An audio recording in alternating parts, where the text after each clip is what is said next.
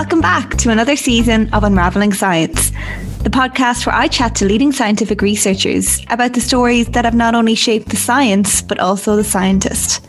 This season, we have so much to cover from dermatology to astronomy, nutrition to immunology, and so much more. So, if you're ready, let's begin Unraveling Science. This season, I'm so delighted again to be sponsored by the wonderful Irish company Biosciences Limited. Biosciences are now part of the Thermo Fisher Scientific Group, and you can check out what they supply at thermofisher.com. I'm so grateful to them for continuing to sponsor this podcast. Okay, so Professor Mark Cunningham, the Ellen Mayston Bates Professor of Neurophysiology of Epilepsy at Trinity College Dublin, is my guest on the podcast today. So, Mark's research focuses on understanding the basis of neurological and psychiatric disease at the neuronal level of the brain using live brain tissue. So, his epilepsy research has been widely supported by many funding bodies, such as the MRC, Wellcome Trust, and Royal Society, to name but a few. And he has had collaborative funding agreements with a number of global pharmaceutical companies. And so, yeah, with that in mind, Mark, thank you so much again for agreeing to come on the podcast. I'm excited to chat to you today. Thanks, Megan, and uh, good morning. Uh, it's lovely to be speaking with you today as well. Uh, thanks for the for the invitation. I've listened to a, a number of your podcasts with with much interest. So it's uh, I'm very honoured to be a guest on on the podcast. Oh, that's great. It's it's nice to hear of listeners as well as as guests. But um, I suppose, Mark, you know, one of my first questions for you is, you know, growing up and you said you're, you're in Newry now. Did, did you grow up in Newry? Is that where you're from? And was was science kind of always there or did that come a little later on?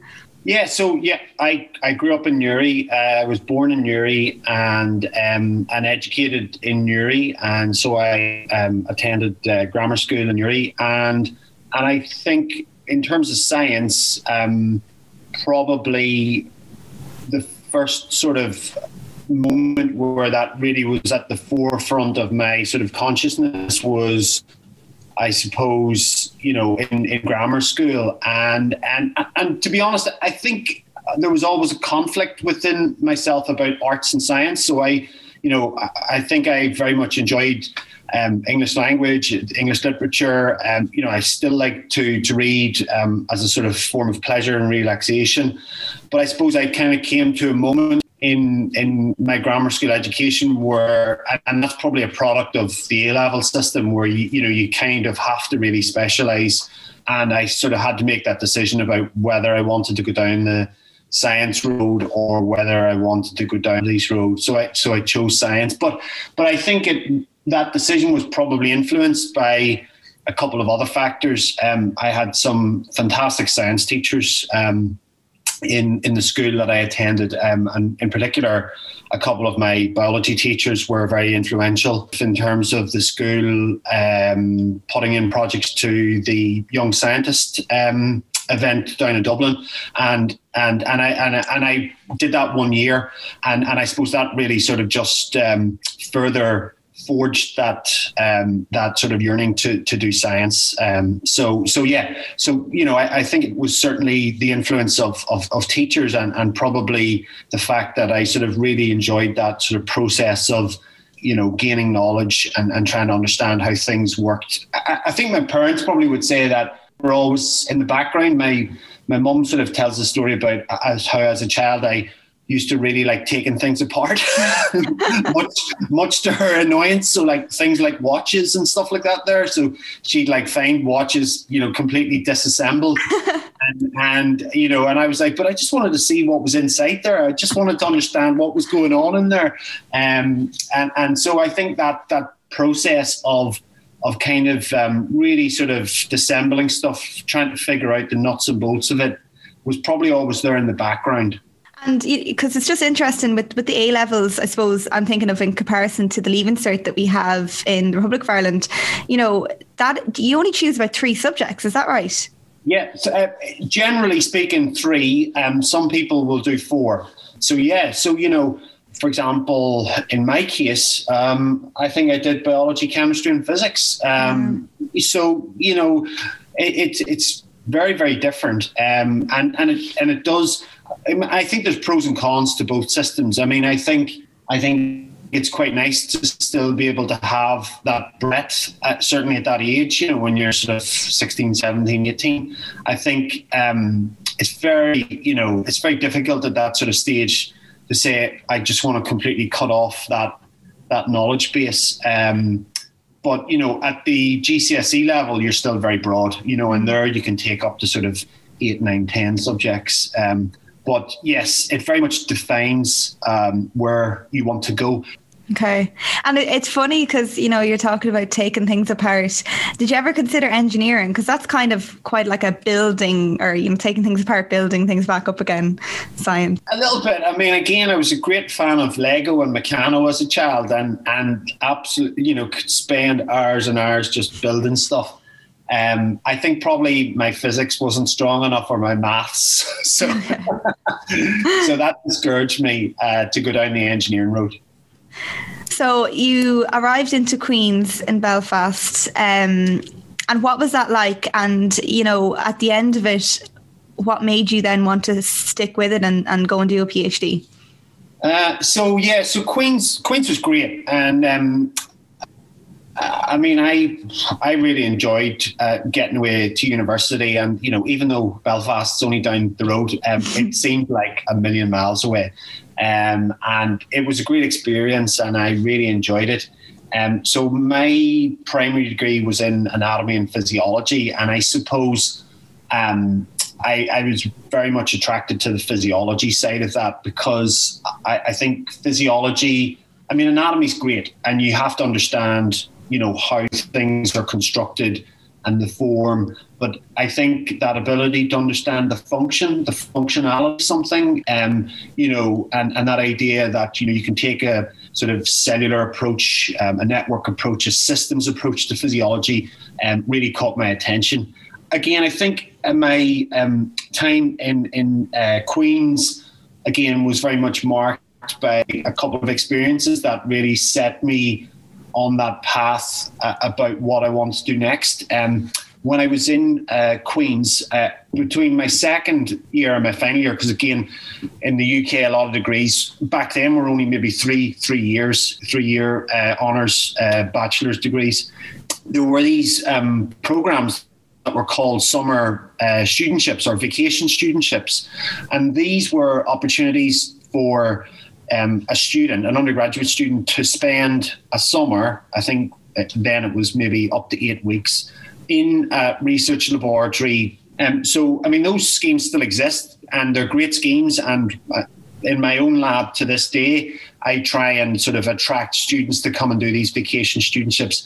They're usually um, they're usually funded, so they usually come with a stipend. So the Wellcome Trust have a program, um, the Nuffield Foundation, um, and there's a, there's a couple of other organisations that support it as well. And you, you, get you know it's a it's a decent little stipend for the eight weeks that you're in the lab. And I remember I didn't have anywhere to live in Belfast for those eight weeks during the summer, so I used to get the train down from Newry every day, and then I would sometimes try and sleep over on a friend's floor or something like that there. Um, and and I was working I was working at the weekends in Newry um, at a petrol station. Um, so I was just you know a pump attendant, and it was great. I just remember it was a great summer. It was there's great weather, and just that experience you know of being able to go into the lab and do science, and and I think also that very much defined where I wanted to go in terms of my research interest because I was doing electrophysiology, which has kind of become a core part of, of, of what what I what I did um, or what, what I've subsequently done. So at that time, I met um, a, a PhD. Uh, sorry, uh, there was a final year student in physiology in Queens, and she was about to go to Bristol to do her PhD um, uh, in the physiology department in Bristol. Uh, in fact, she went into the cardiovascular field, and uh, she was kind of saying great things about Bristol, and it was a great place to do a PhD. Um, and so you know, after I finished my or coming towards the end of my degree, I was applying for PhD places and had had a few knockbacks. You know, I'd applied to various places in the UK and hadn't had much uh, joy and then I got I got a an offer to go over for an interview to Bristol, and I remember that experience quite vividly. So I remember flying over to Bristol and. Uh, Bristol Airport's built on the top of a hill, so it's uh, it's it's quite an interesting airport to fly into.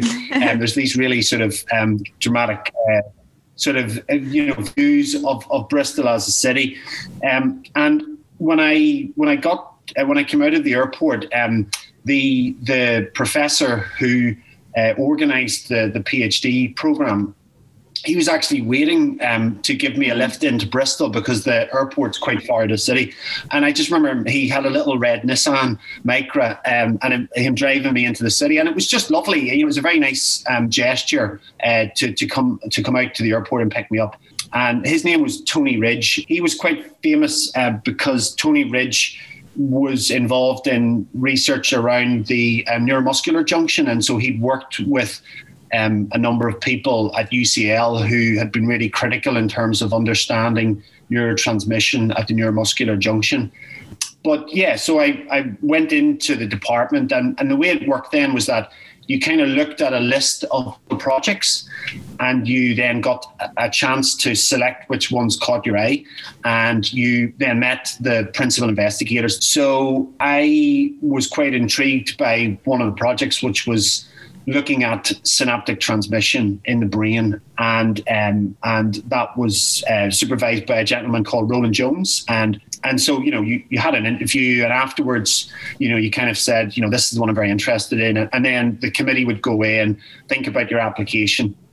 So I was um, thankfully selected um, for that place. And, and at that time, it was a MRC funded studentship. So it came with quite a nice stipend. I think um, I'm trying to remember now. I think it was a princely sum of something like eight thousand pounds per year, which, which, was a lot of money back then. Um, so um, yeah, so it, that that was great, and and that was um, what I was doing there was you know there's there's billions of synapses in the brain. So these are these tiny little connections between brain cells that allow the brain cells to communicate with each other. And at those synapses, there's a process of neurotransmission which is occurring all the time. It's going on in your brain right now, it's going on in my brain. And that's whereby neurotransmitters, either glutamate, which is excitatory, or mm. GABA, which is inhibitory, are being released. And, and that those processes then in turn dictate whether a cell will fire or it won't, it won't fire an action potential, which is the kind of currency, the sort of currency of signal within networks of the brain.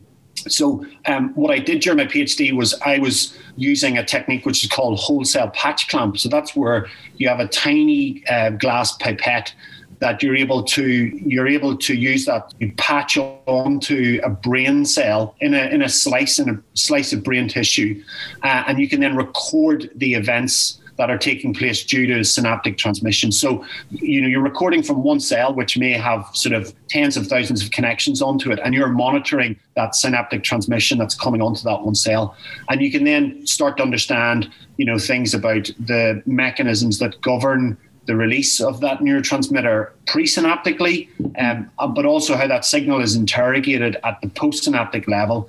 And for my PhD, I was looking at how um, a number of drugs which um, are used to treat epilepsy, so anticonvulsant drugs or anti seizure medication, as they're now called, how they actually modify neurotransmitter release within the brain. So I suppose that sort of put me on the track of being interested in electrophysiology, and, and I can talk a bit more about electrophysiology and, and why I, I like it. But it also kind of opened up to me this whole sort of vista of, of uh, epilepsy research as well.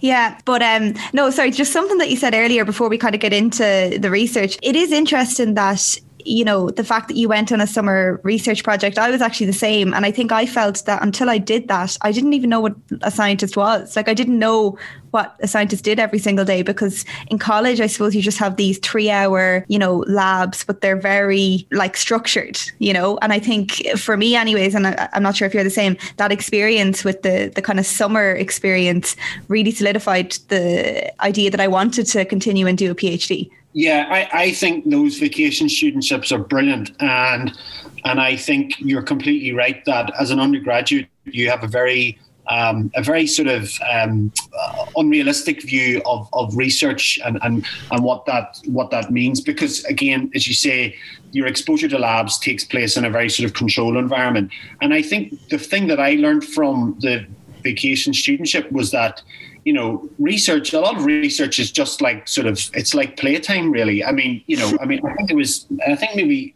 Einstein has a quote about that where he says, you know, all research is just playtime or something like that. um, and and uh, and of course, you know, you have to be you have to be focused, and there has to be a, a goal. But you know, a lot of what you're doing is, you know, you're you're you know you're experimenting. You're you're trying to you know do something new and see if that will work. If it works, you, you then test that in a rigorous manner using a, a hypothesis. Um, but I think, yeah, the vacation studentships are really, really important. And, um, you know, and I think also the timing of those vacation studentships is quite important for undergraduates now. Their, their exposure to a proper research laboratory really only takes place in um, the final year when they do their research project. Yeah. And I I think for a lot of students, it's quite a big shock. And I know that one of the things I've seen in other universities, for example, I've got colleagues in Brazil, they've got this great system which is called scientific initiation. And that, that, that was the translation that they gave to me. The idea there is that that undergraduates, when they come into the university, they are allocated to a research laboratory, and um, and essentially, you know, it's it it's not a sort of an onerous allocation in that they have to be in there all the time, but it at least gives them the connection to a proper research laboratory and and they can you know within the constraints of their timetable they can kind of get involved in terms of a research project as and when they can. So i suppose from day one it gives them that very sort of early insight into what happens in a research laboratory before you know they ever get to the kind of cold face in their fourth year when they're doing the research project. Yeah, no, absolutely. And I think as well, like it, it is, I mean, it's it's a big commitment to PhD and and st- sticking with academia. So it's great to kind of have a little flavor of what it actually is like before you, I suppose, commit to it. Um, but you know, after your your time in Bristol, I know you were kind of had postdocs in in different places. So maybe talk to me about those. I think was Germany one of them. Yeah. So I mean, I I finished my PhD in Bristol and I stayed on for a year after that as a research assistant. So the work that we'd been doing um, had sort of caught the attention of of a drug company, and, and I'm sure I can say their name, Pfizer. And, and, and at that stage, Pfizer were they'd been developing a number of new anti-convulsant um, drugs. So they they um, had a number of drugs. One of them was called um, uh, gabapentin, and another one is pro- called pregabalin. And they were very interested in the model that we were using and whether in our model we could actually see any effect of um, of these drugs. So so I stayed on for a year. We we got a collaborative project with them, uh, and they you know they paid for my salary for a year and, and paid for consumables to do the experiments and whatnot. And and and we we published uh, we published a paper out of that work as well, which which was good. Um, and I suppose that was also an interesting experience for me because it it also exposed me to that whole world of where, you know, as an academic, it's a balancing act this, but, you know, clearly as academics, we need to do our, you know, our science and, and that, that can be, you know, your blue skies science mm. and it can be translational science. But I think it's always interesting to be talking to other parties and, you know, in particular, um, parties in pharma because I think that dialogue is, is quite is quite important and and it can, can be very beneficial in terms of you know producing outputs like a paper or or whatever um, that that again are part an important part of the whole scientific dialogue. So I think that sort of academic industry interaction is, is kind of interesting and and I suppose that's another thing that has kind of followed through my career as well. So I mean, after I finished that year, I, I kind of was at another sort of crossroads. I, I, kind of, I, I sort of say I've got all these sort of crossroads where you know, mm-hmm. important decision making points. And I think what I felt at that time was that what I was doing was quite reductionist. You know, it's pretty nitty, nuts and bolts level stuff. You know, you're you're looking at you know synaptic transmission at the level of, of synapses. And I, I kind of had a feeling that the way things in neuroscience were going was that things were sort of going more to a sort of systems level or a sort of microcircuit level. And I'd thought about, you know, I, I knew that I wanted to continue in a career in, in science, but I was kind of thinking about, well, I need to really learn a new technique or you know get some new experience and i was quite intrigued by sort of in vivo work so that's you know where you're actually maybe recording activity from um, from you know the whole brain from a behaving animal or or an anesthetized animal. The only problem there was that during my PhD, I developed a bit of an allergy to animals. Oh no! So the, the idea of being sort of, I mean, it wasn't a serious allergy, but it was one that I I felt you know I didn't want it to get any worse than what it was. So you know the idea of spending a lot of time in a small room, you know, with with um, with animals just wasn't appealing. So um, my my boss at that time, he had some friends and colleagues that were based up in Leeds at Leeds University, and they were they were looking for um, some postdocs. So I went up there and, and had an interview and got the postdoc, and then I I think I spent the next five years up in Leeds and there, what I was exposed to and what I learned more about was how. So you know, previously it had all been about how synapses, you know, these contacts um, between brain cells behave. With the with this postdoc in Leeds, what I started to do was I was more introduced to neuronal oscillations. So this is this idea that you can take a network of brain cells. Um, so the brain cells themselves the interactions in terms of the synaptic connections between them, and that these networks actually start to produce a sort of emergent property which organizes itself into into rhythms. So you and these rhythms, these brain rhythms, are essentially what underlie the the signals that one might see when you record um, an EEG, for example, from a mm. human subject or a human patient.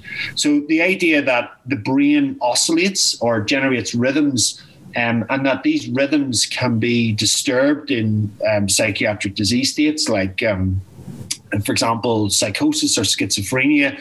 Um, or the idea that you know rhythmic activity actually goes completely out of control in a disease state like epilepsy started to become very interesting to me and and trying to understand you know how those changes take place but more importantly if we understand how those changes take place can we then think about clever ways of of of you know sort of recalibrating those changes to bring everything back to as as the sort of normal level. It's interesting as well what you're speaking about there. There's a lot of um, terms that you would associate with electricity or you know computers and stuff so it, it is funny i think the kind of um, juxtaposition of, of language there that the brain is very electrical oh Com- yeah, completely. Um, I, I, was having a conversation a, a while ago about um, some lectures that I'd given. Um, so I teach a fourth year module, which is, you know, it's on neurophysiology. So it's really sort of my core subject matter.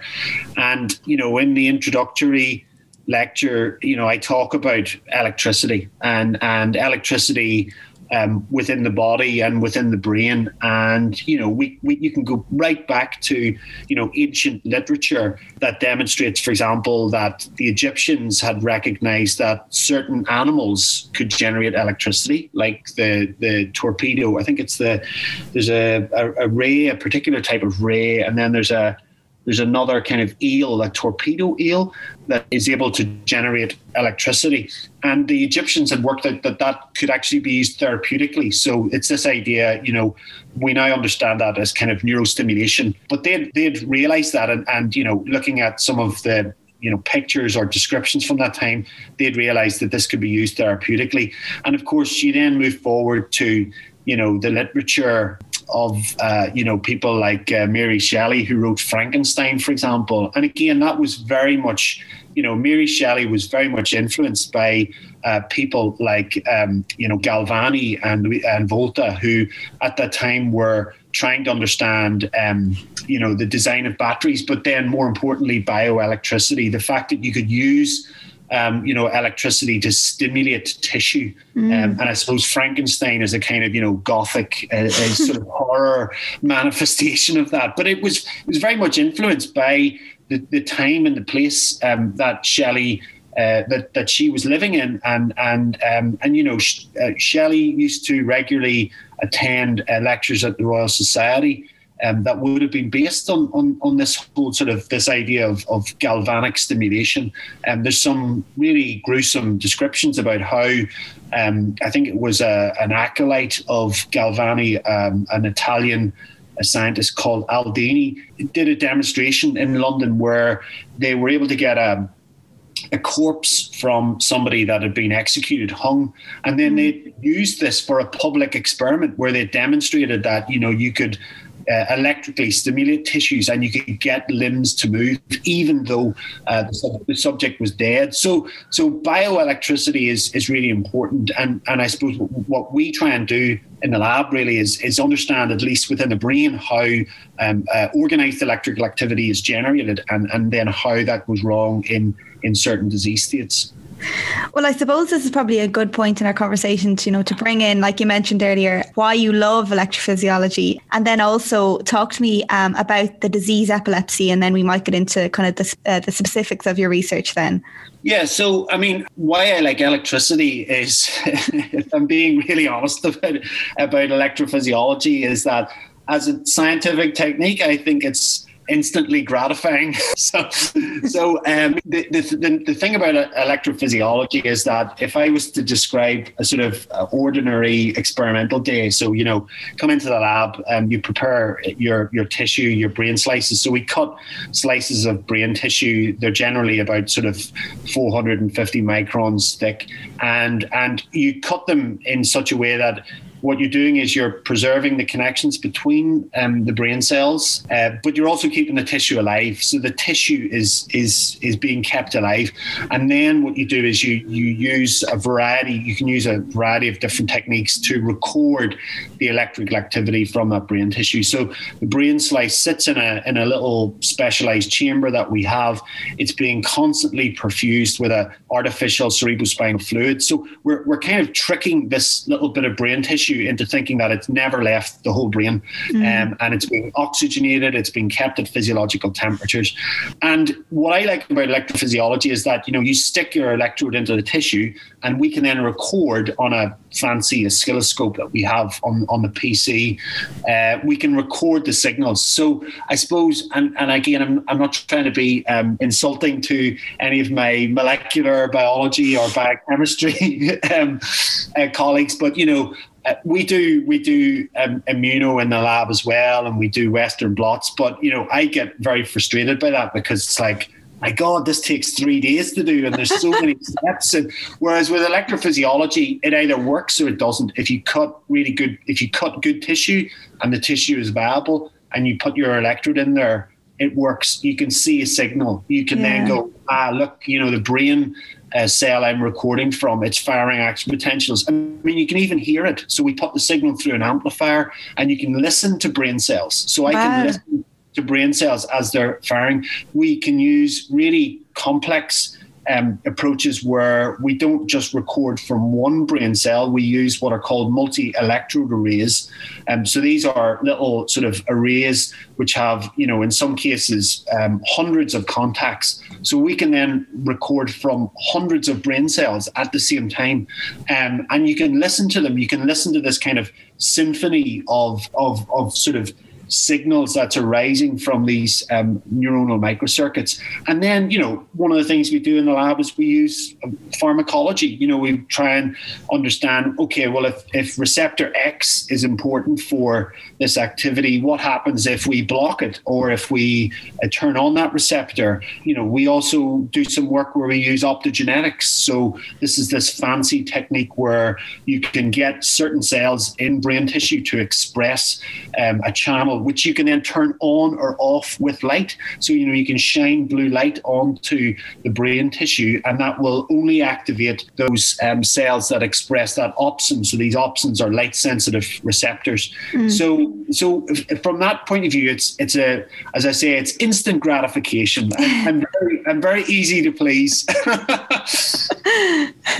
yeah, well, it's it's funny because all the techniques you're talking about there, like uh, that we use in the lab, you're right, they do. They take a long time. So I can definitely see the benefits of, you know, getting that result straight away and being able to generate data would it be quickly though or do you have to wait? Like because i'm thinking about you getting the tissue like how easy is it for you to obtain this? Because it's it's human tissue yeah yeah, so we do a lot of work with human tissue. Um, I mean, we also do a lot of work with animal tissue as well. So, so most of the stuff at the minute in the lab is using animal tissue.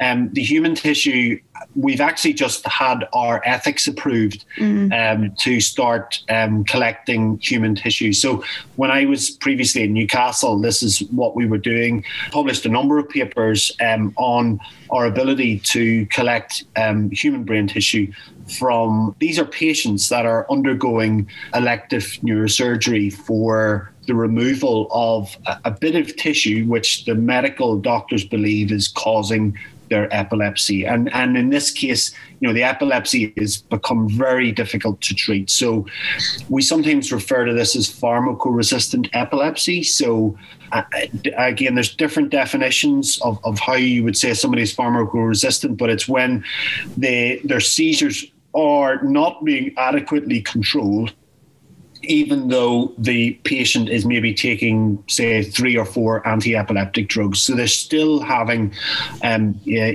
debilitating seizures. And of course, you know, the risk there is that eh, the more seizures you have, then you then sort of get to a point where it could actually be risky in terms of them having a seizure that you know could cause them to really injure themselves, or or indeed there's a, a condition which is called SUDEP, sudden unexpected death due to epilepsy, uh, which which may occur when when a, they have a very sort of uh, profound seizure um, that could ultimately lead to to death.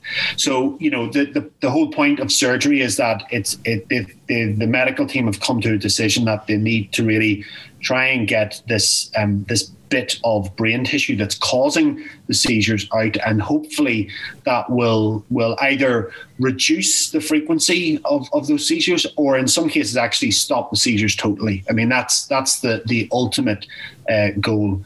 So i mean getting human brain tissue is fantastic opportunity because of course, it just gets you so much closer to the patient. You're actually mm-hmm. dealing with real, you know, human pathological tissue. But it's also very, uh, you know, it, it's a great honor to be able to get that tissue. Uh, of course, the patients are consented, um, and and you know we go through all the proper ethical procedures um, to do that. What we do is we, with working with the surgical team, you know, we get notification of of when this tissue is going to be removed we collect the tissue in the theatre. And then again, you know, we've got special sort of recipes for the artificial cerebrospinal fluid. And we keep this tissue alive. We quickly get it back to the lab, and then we cut it into thin sections. And then again, we're able to record from from human brain cells in this instance. And and it, you know, it it never it never you know stops amazing me the fact that you know this is tissue that has been in somebody's brain mm. uh, you know you know a, a, couple of hours previously and yet we're we're able to record the electrical activity from those brain cells. Now i've made it sound very easy there. It you know it's it's not easy. There's there's lots of pitfalls. You know, it takes really good communication and coordination between um, the, the medical team and between ourselves in, in the lab.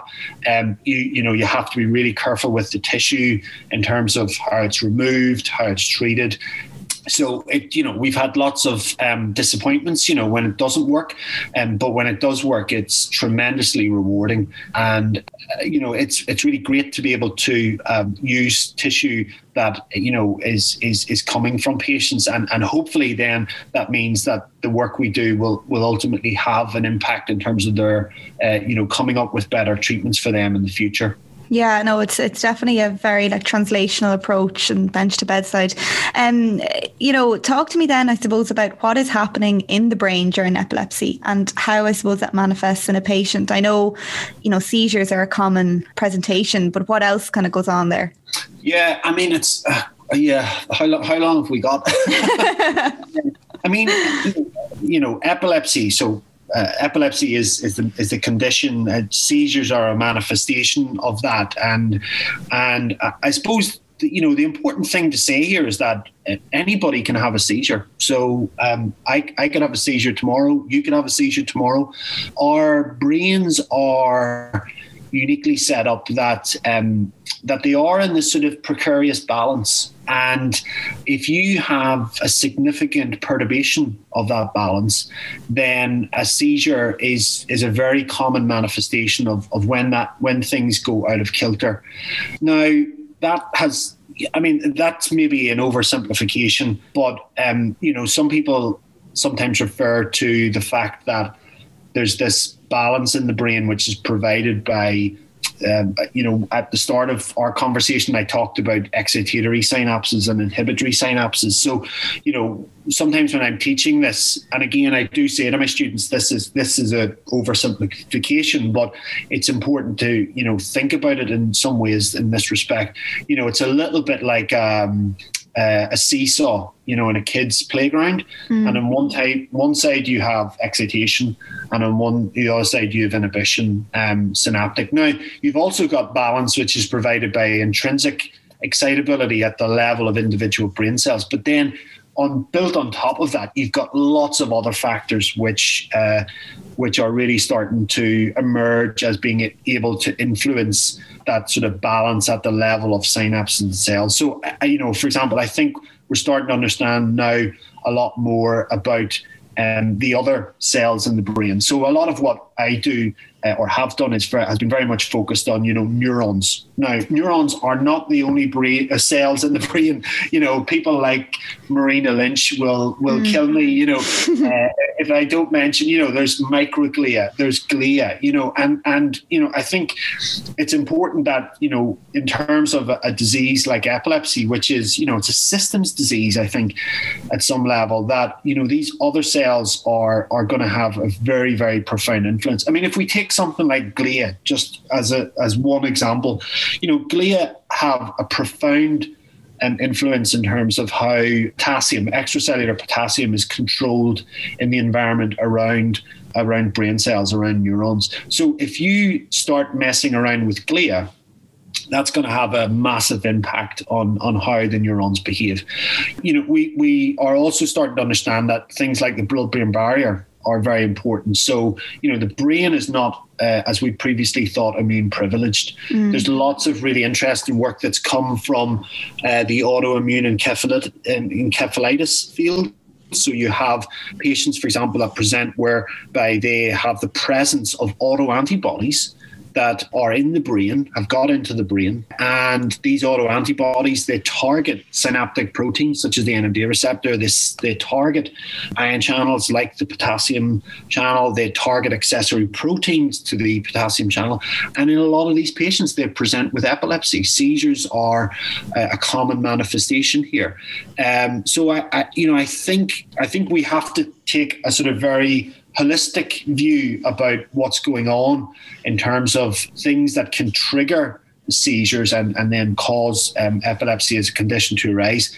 But I suppose what we do is really try and understand, you know, what's going on at the level uh, of the sort of microcircuit to to produce this kind of network activity that manifests as these this sort of pathological network activity. Yeah, and the other thing I'm kind of thinking about is the fact that there there is no cure for epilepsy. So I know you spoke earlier about these anticonvulsant drugs and CBD oil. I think is quite um, widely used as well, I suppose, to um, alleviate symptoms. But in terms of like treatments for uh, reversing or for re- rebalancing the whole whole thing. Do you think, uh, you know, things like glutamate receptor inhibitors or things like that are the answer, or are they more to help the symptoms of the disease? Yeah, I mean, I, I mean, I think. Um, I, sometimes feel that epilepsy is a bit of a Cinderella disease, um, and and what, why do I say that? so I, I think that I think because there have been a number of pharmacological interventions which can be made, like anti seizure medication, uh, anticonvulsant drugs, and you know generally they they do work and they're quite well tolerated. Okay, they, they can have some side effects. Um, so for a majority of people, you know, those drugs uh, do do work.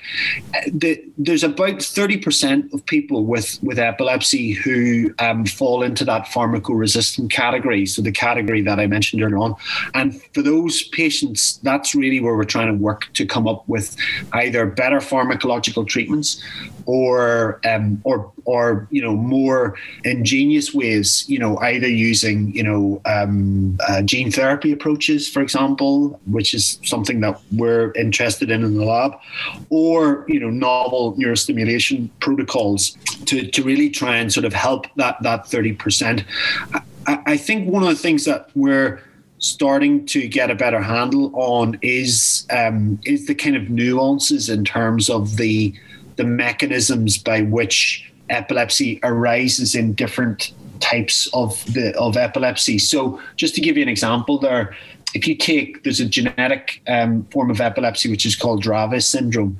It usually causes very, very difficult to treat seizures in, in children. It manifests quite early. And there's been some really important work that, you know, similar to the kind of work that I do, that has been able to work out that, you know, that uh, form of epilepsy, it's a genetic form of epilepsy, it's due to a specific mutation of a specific uh, ion channel, the sodium channel, and and those specific sodium channels are found on a specific type of cell within the brain, which is one of these inhibitory interneurons. So you know, when you with that type of knowledge, you then can really think about sort of doing precision type medicine mm. to really try and sort of you know come up with a gene therapy approach to target that. Um, and again, this is you know w- what I think you know trying to sort of disassemble it and think about the nuts and bolts is really important. And then, you know, constructing an, an approach that hopefully has true translational benefit. Yeah, no, it and it, it seems, you know, because I, I've read like this is your lab, I think is the first lab in Trinity to solely focus on epilepsy. And it's quite surprising that that it is the first, but also uh, brilliant that you know this this position was appointed. Um, and you know, because I know your post is called the the Ellen Mayston Bates um, professorship. So, who was she, and what did she suffer from epilepsy? So that's a great question, Megan, and um, that was one of the things that uh, when I first was appointed, I tried to find out about. Um, we don't know a lot about Ellen Mayston Bates. Um, she died a, a number of years ago, so obviously she made this very, very generous um, uh, donation bequest um, to set up. There's actually two professorships. So there's my uh, chair, which is the professor of neurophysiology of epilepsy, and there's a second chair, which is the professor of epileptology, which is held by um, my colleague uh, Colin Doherty, who's a neurologist based at St James's. He's he's only recently been appointed to to that chair, so I suppose we kind of provide this kind of preclinical clinical team with respect to to epilepsy research in Trinity. The little bit of detective work that I've done, um, it was interesting. I was interviewed not long after I had taken up my chair um, for an article in the Trinity, you know, the Trinity um, University Times, is it? You no, know, the magazine. It's kind of, uh, I think it's the it might be the annual review. Um, okay.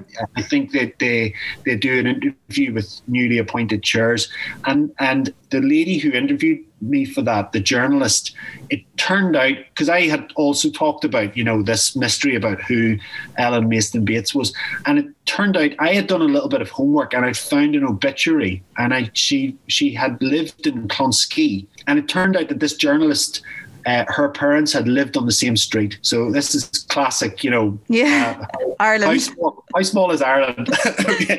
So now, uh, so the, this journalist uh, very kindly went away and did a little bit more digging, and I think, you know, all they were able to say was that I think this lady, we, we believe that she was English, um, and I was also able to do a little bit more digging, and I, certainly found a registration of, of, of birth of somebody with the same name in, in England. She, I think, very much kept herself to herself. The journalist's um, parents remembered that she had a beautiful rose garden, um, and I think she was very um, active in the sort of local community um, in one of the sort of the, the technical colleges. Uh, we think that her husband predeceased her Um, but there was no indication that that Ellen Mayston Bates had epilepsy. That there may have been a connection through her husband. It's hard to know. Mm. So certainly, it, it's something still on my um, horizon that I'd like to find more information out about that lady because you know I think people like that in terms of the uh, donations that they make you know this really demonstrates what I call the power of giving um, it's a it's a very you know profound thing to do and again you know I think the fact that somebody someone like that can make such a large donation is is also an impetus for us to really think about doing important research that has an impact for people that are living with epilepsy no, d- definitely. It, it's actually at times like this that I, I nearly wish that this was like a radio show and I could say, if anyone has any information, you yeah. know, call in.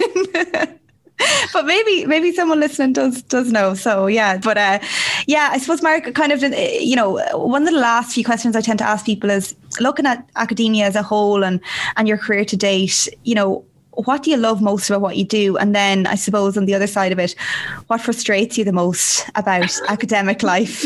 If if that's a question that we can answer in the next day. uh, let me start with maybe let me start with what frustrates me, and and I think maybe I think as you get older, you know, maybe you get less frustrated. I don't know. Maybe I've just lost that kind of uh, bullish energy that I used to have. I, I think I think maybe you I think maybe you I don't know if you ever if, if it's about accepting the frustrations, but I think you become a bit more um, I don't know, a bit more zen about it. I think um, you know, I, I would um, I'd be very willing to say, you know, that 20 years ago I was, you know, I was always in a rush everywhere. And I and I think I think, you know, what I've realized is that, you know, good science, you know, it takes time, um, and it, it's important to take time. I, I think what frustrates me is this sort of constant battle for funding, but you kind of come to accept that. Mm. Um, and, you know, as I say, you know, it's a bit like buses, you know, you wait and wait and wait and then three turn up at the same time.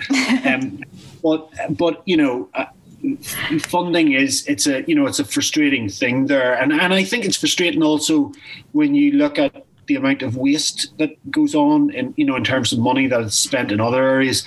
Now, of course, I'm I'm not saying that as a scientific community we should get basically a free check and, and clearly, you know, you have to do research that is important. But again, I don't want to get into a kind of conversation or say that you know all research has to have an immediate sort of impact you know i think i would be very much of the view that blue skies research you know is really important and there are loads of examples where you know serendipity mm. you know has uh, come up with really profound findings that have you know that you know weren't you know even thought of before that scientists walked into the laboratory you know and and I suppose you know my advice based on that you know my advice that I give to you know PhD students and postdocs is always keep your eyes open you, just don't know where something is just going to come out at you and it's going to be an unexpected thing. And I think you have to be prepared for that. You have to be prepared for the unexpected result and really then go, why did that happen? You know, if I've done this experiment really, really well and I've controlled for everything, you know, why has that happened? And and serendipity, I think, is is really, really important. So so yeah, so I think the first, you know, my frustration is the constant battle for the funding and probably you know the increasing amount of administration that goes along. But but but again, coming on to uh, hopefully I've sort of segued then in that into what I really like about it, and and that is what I was sort of saying is that is that moment of discovery. I I do think that there's nothing better. Um, and I suppose I use this sometimes with my undergraduate project students or my PhD students when they're maybe feeling a bit down in the dumps or you know they're they're not really feeling greatly motivated. I'm sort of saying to them you know you are the first person to have ever seen this you know whatever they're doing you know uh, you know nobody else has made the discovery. You've discovered this. Um, and i also use that as a sometimes when i'm talking to my phd students when they go in for their viva you know I, I, sort of say to them, you know, the whole point of this Viva, because, you know, usually people are extremely nervous. And I say to my PhD students before they go into the Viva, I say, you're the expert. you're the expert here, right? Yeah. You spent the last four years working on this, right? So you're the expert. These two people that you're going into talking front, yep, they they they come with a lot of expertise as well, but they just want to make sure that you did this right and that you really know your stuff. And I said, but you're the expert, right? You stand over this. This is your thesis. You're the one that has made a genuinely novel contribution to the field. You're there to defend it as a piece of work, but you are the expert. This is your work. And and I and I think that's that kind of process of of discovery of of novelty. I mean, that's what gets me out of the bed in the morning time. I mean, I still try and do experiments a couple of days a week usually I annoy everybody because I break loads of stuff in the um, but you know, I like to get in there and you know do what I, as I call the kind of you know crazy experiments where I just want to see is this going to work, and if it works, then you know I might think about that as a future project. Um, and I think that that ability to do something for the first time, do that kind of unique uh, discovery stuff is really really important. And you know, there's lots of other perks about science, you know, I've never considered it as a job mm-hmm. in the kind of, you know, in the, you know, the same way that, you know, I, I think it's such a diverse type of um, activity. You know, you're involved in, you know, doing experiments, writing articles, reviewing articles, giving talks, teaching, you know, and, and, of course, you know, pre pre COVID, it was very nice. You got to go to nice places to, you yeah. know, the conferences and and you know that that's a, that's a nice. But but also as part of that, it's the I think it's the relationships that one builds up in that. You know, I've got some great colleagues around the world, met some really interesting people from all walks of life, you know, and I think, you know, science has got no country. It's a universal activity. Mm. Um, it's slightly, I mean, I think, you know, just again, coming back to the sort of zeitgeist at the minute, it's been amazing what's happened, for example, with the development of the vaccine for COVID, you know, in terms of being able to have a vaccine that, you know, has been a fantastic, you know, international um, activity. It saddens me a little bit that we are starting to see a sort of nationalism around vaccine, um, uh, vaccine, you know, deployment, uh, and also an inequality in terms of how the vaccine is being distributed to certainly to um, other parts of the world that you know may not be so wealthy as as, as where we live. Mm. Um, so I, I think it's important to remember that science has no country, and and you know I think my experiences in science have, have always been positive and, and, and really great in terms of the ability of people that have been able to interact with it. You know, science is a collaborative activity, it's a team sport.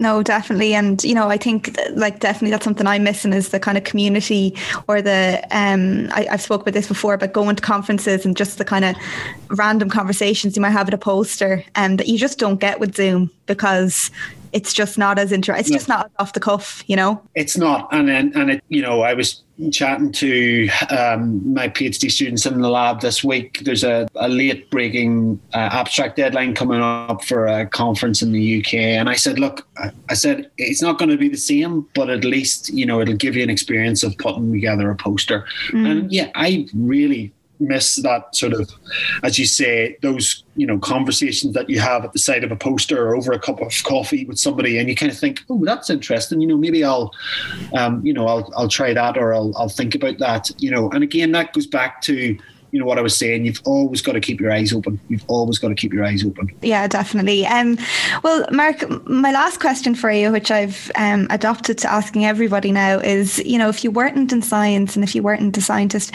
where do you think your life would have ended up, or what career do you think you would have had in in a parallel universe? Good question. Um, Craigie. Uh, this always puts people on the spot. That's a very good question. You you kind of I, I did this recently at an interview where I asked a question like this and really stumped. so I, I feel like this is karma. uh, I don't know. I like a good argument, um, and, and and I think I think there's part of me that probably would have liked to have done law and I don't know maybe become a barrister. I mean I like I like a, a, good argument and I think I think you know certainly at that level in law there's probably a lot of similarities with with science. You know, it's about you know having an argument, constructing a case. You know, looking for the weaknesses. Um, it's quite logical. It's quite rational. I have a couple of friends who are barristers. They'll probably say it's not like that at all. But yeah, no, I, I think maybe yeah, maybe law or maybe di- uh, the diplomatic service. Um, I, I I do really like interacting with people. I like I like chatting to people, even though I probably like um, you know I, am not afraid of sort of spending time on my own as well. Yeah. But you know I, I like interactions with with other people, and I, and I think you know COVID has been quite difficult because I think science is kind of such a human endeavor, you know. And as you were saying, you know, it, it's it's it's hard, you know, when you you don't really see people that mm. much anymore. Um, but I like, you know, that exchange of ideas, you know, to be able to say, this is my position. I feel, you know, X about this. So probably something that would involve, you know, like law or, you know, the diplomatic service where you're interacting with people, you know, you're, you're, um, you're having conversations, you're having arguments about stuff. no, I can I can see it. I, I was going to suggest maybe because you had said you really were a fan of the arts, but I think law is probably fits into that kind of humanities arts thing, anyways. But um, Mark, listen, it's been so lovely to chat to you, and thank you so much for for taking the time to come on and talk to me today. Thanks, Megan. I've really enjoyed it, um, and good luck with the rest of the podcasts. Um, as I say, they've been great, and well done for the work that you've put into them. So that's it for another week of Unraveling Science. A big thanks again to our sponsor, Biosciences, who are now part of Thermo Fisher Scientific. And if you like this episode, please rate and review wherever you get your podcasts. See you next Tuesday.